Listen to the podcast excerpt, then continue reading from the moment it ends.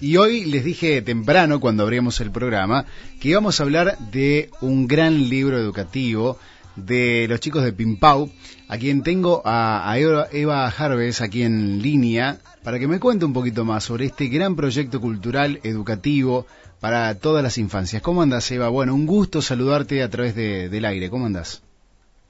Hola, ¿cómo estás? ¿Cómo va todo por ahí? Bien, muy bien. Bueno, cuando me enteré, cuando veía por ahí en las redes sociales y un poco las publicaciones del grupo de ustedes de Pimpau, me llamó mucho la atención, ¿no? Porque ya ustedes venían eh, haciendo un poco la, expresión corporal, el teatro, la música y cómo los chicos se van enganchando, los más pequeñitos, con ustedes, pero ahora con un libro educativo. Me parece genial, fabuloso. Contame cómo se creó este proyecto. Bueno, el proyecto del libro, ¿no? ¿Te referís a eso? Sí, claro. Bueno, la verdad es que eh, estamos muy felices porque es un sueño haber podido concretarlo. Eh, es un material que nosotros más o menos venimos trabajando desde los inicios del proyecto, porque el proyecto nace, ¿no? Desde, desde un abordaje pedagógico y artístico, y siempre escribimos conjunto al contenido que íbamos eh, realizando en las redes sociales, en YouTube, siempre fuimos escribiendo material pero fue el año pasado que pudimos reunir y eh, organizar todo ese material y terminar de escribir este libro, que bueno, un poco lo, es, el, es el abordaje pedagógico que atraviesa nuestro proyecto y desde donde pensamos eh, el contenido, los juegos, las canciones, el contenido que, con el que trabajamos y comparte procesos creativos, también reflexiones y miradas sobre nuestra propia práctica en las aulas, ¿no? Sí.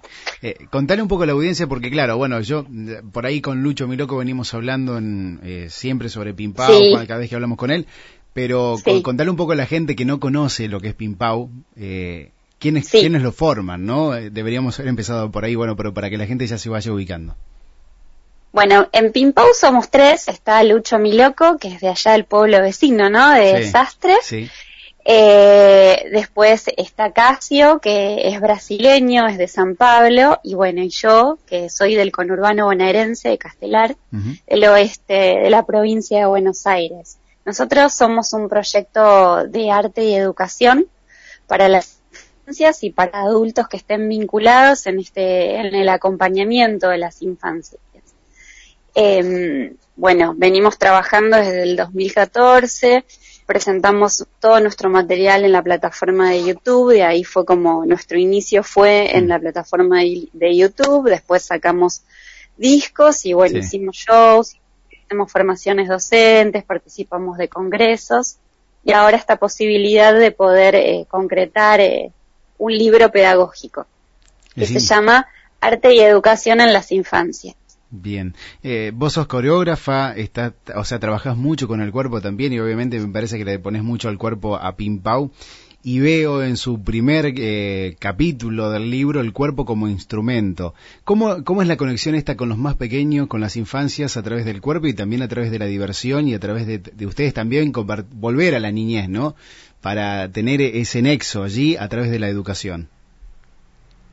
Bueno, el cuerpo es como el, digamos, es el primer el lenguaje, ¿no? El cuerpo es un, es un generador de lenguajes. Y cuando nosotros nos ponemos en contacto con la primera infancia, si no es a partir del cuerpo, es complicado, porque en realidad eh, a través de la forma de moverse, de la forma de expresar, de la forma de, de, de, eh, sonido, es, vamos a entender subjetividad o cómo son las diferentes subjetividades en las que trabajamos, ¿no? Un niño, una niña antes de caminar eh, se desplaza, hay un montón de exploración en ese, en ese, en, los cuerpos, en la movilidad de un niño y una niña en la primera infancia. Antes de caminar aparecen un montón de otras mm, formas de habitar el movimiento, ¿no? Y eso es comunicación. A la vez también con lo sonoro. Antes de que aparezca la palabra aparece un canto, posibilidad de dialogar desde el cuerpo, ¿no?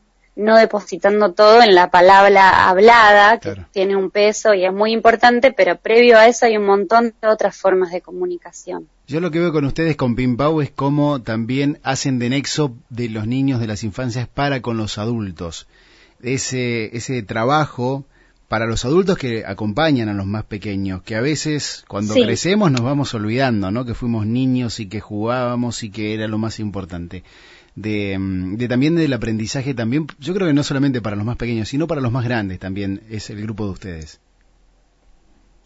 Bueno, muchas gracias. Lo que pasa es que nosotros pensamos que en realidad en función, ahí escucho un poquito un eco, perdón si, si me confundo un poquito, ah, ahí ya no lo escucho más.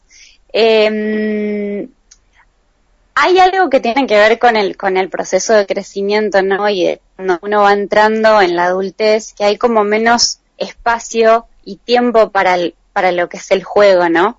porque hay un sistema que nos quiere productivos, ¿no? Hay un sistema que nos, que nos inserta en un, en un mercado laboral y bueno, y así un montón de responsabilidades y de preocupaciones donde por ahí el jugar, el, conectarse con un lenguaje lúdico cada vez queda más relegado. Hay algo que, que me parece que es interesante, que lo hablamos mucho en los cursos de formación, donde, donde generalmente está todo atravesado por lo lúdico, la propuesta. Y es que no se trata de ser unos niños eternos, no se trata de rescatar esos estados de juego, de pulsión de vida de cuando éramos chicos, ¿no? que, que es mucho más fácil de reconocerlo en la infancia que en la adultez pero también si seguimos de alguna u otra forma en los diferentes espacios de trabajo, de comunicación, de los diferentes espacios que uno habite en la adultez, si uno en algún momento puede conectar con esos estados lúdicos, así como vos estás haciendo un programa de radio que seguramente te gusta mucho, como encontrar en esos espacios laborales o en esos espacios donde uno se conecte y dialoga con otras personas, esos estados lúdicos, es como me parece que es muy saludable, que hace que la adultez pueda llegar a ser mucho más disfrutable, ¿no? Tal cual. Y me parece eso interesante, como para poder rescatar, ¿no? Sí, sí, sí, el, juego como mm, también placer, mm, un poco de, hablabas de esto del trabajo, de la entrega al trabajo, del disfrute, y qué mejor que también los más pequeños vayan aprendiendo de esta manera, no solamente en un pupitre mm, mirando un pizarrón, sino también poniendo el cuerpo. Por eso me parece muy interesante la propuesta de ustedes.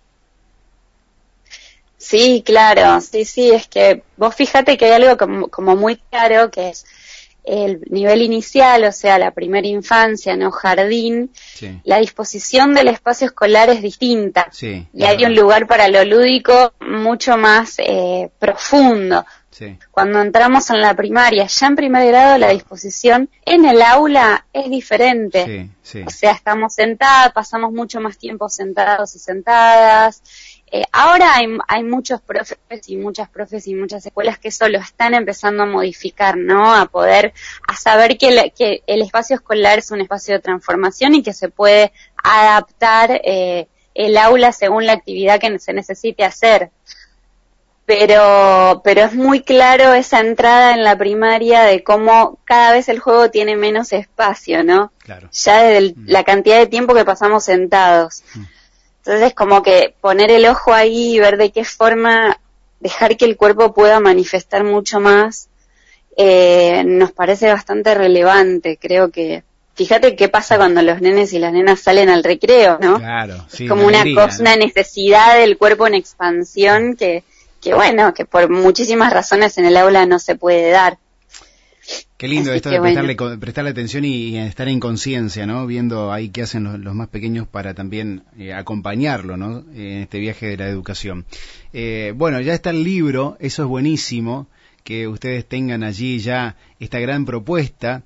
Eh, de estos lugares a explorar, ¿no? Y también con la fantasía, la irrealidad y la realidad también plasmada después en el juego. Eh, me parece esto también maravilloso, ¿no? Que los chicos no tengan límites en la creatividad, sino que se permitan explayar con palabras nuevas, con bailes, con movimiento, con gestos del cuerpo. Y en esto en el libro está, ¿no? Más allá de las canciones que obviamente ya las escuchamos, que están en YouTube y en algunas plataformas. Sí, sí, sí, está, digamos que está todo nuestro contenido, el contenido que fuimos desarrollando durante todos estos años y está como el, pensamiento puesto en cada abordaje para, para llevar al aula determinadas propuestas con, con todo el material que, que fuimos desarrollando de juegos y puestas también de laboratorio para llevar al aula los docentes. personas que trabajen con también. Así que está todo reunido allí. Bueno, ¿Cómo podemos comprar el libro? También debe ser una de las preguntas de muchos docentes, profesionales o también mm, padres, madres que, quieren, que queremos adquirirlo. Bueno, tienen, eh, pueden dar a un link que es una tienda que nosotros tenemos que se llama es www.tiendatucumpa.com.ar y ahí está nuestro libro. Ahora estamos en plena preventa. Si no se llegan a acordar cuál es el link, a través de nuestras redes en Instagram pin.pau o en Facebook pinpau, también podemos redirigirlos a la, a la página, a la tienda Tucumán. Buenísimo. Bueno, igualmente también vamos a estar eh, o sea, compartiendo toda esta información, sumado también algunos links a canciones, pero también la, importante es de compartir dónde pueden comprarlo la gente. Así que bueno, vamos a estar difundiendo eso porque me parece eh, algo muy bonito lo que están haciendo y más en esta época para que los padres también podamos eh, acompañar a los más pequeños en la educación en este tiempo también de estar adentro, de cuidarnos. De Totalmente, sí, sí, sí. Es cierto, sí, sí, un momento muy particular. Sí. Así que bueno, muchísimas gracias. Bueno, la verdad un placer. Ya había tenido a Casio aquí en el estudio de la radio. Bueno, Lucho lo tengo una vez por semana y me faltaba hablar con vos. Así que bueno, fue un placer eh, haber compartido con vos el aire y, que me cuentes de Pimpau. Bueno, te agradezco mucho, te mando muchos saludos y que estén todos muy bien allá, cuídense mucho. Bueno, igualmente, vamos a compartir las canciones de ustedes igual.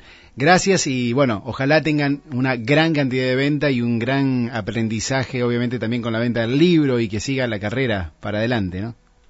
Gracias, Eva. Muchas gracias. chau, chau. Aquí la teníamos a Eva Jarves de Pimpau hablando sobre el libro que han sacado a la, a la preventa, como lo contaba ella. Ya lo vamos a estar publicando en nuestras redes sociales, en Spotify, en todas las plataformas para que ustedes lo puedan comprar. Este grupo muy bonito que está compuesto por Lucho Miloco, por Casio Carballo y, y quien estábamos escuchando, ¿no? Eva Jarves.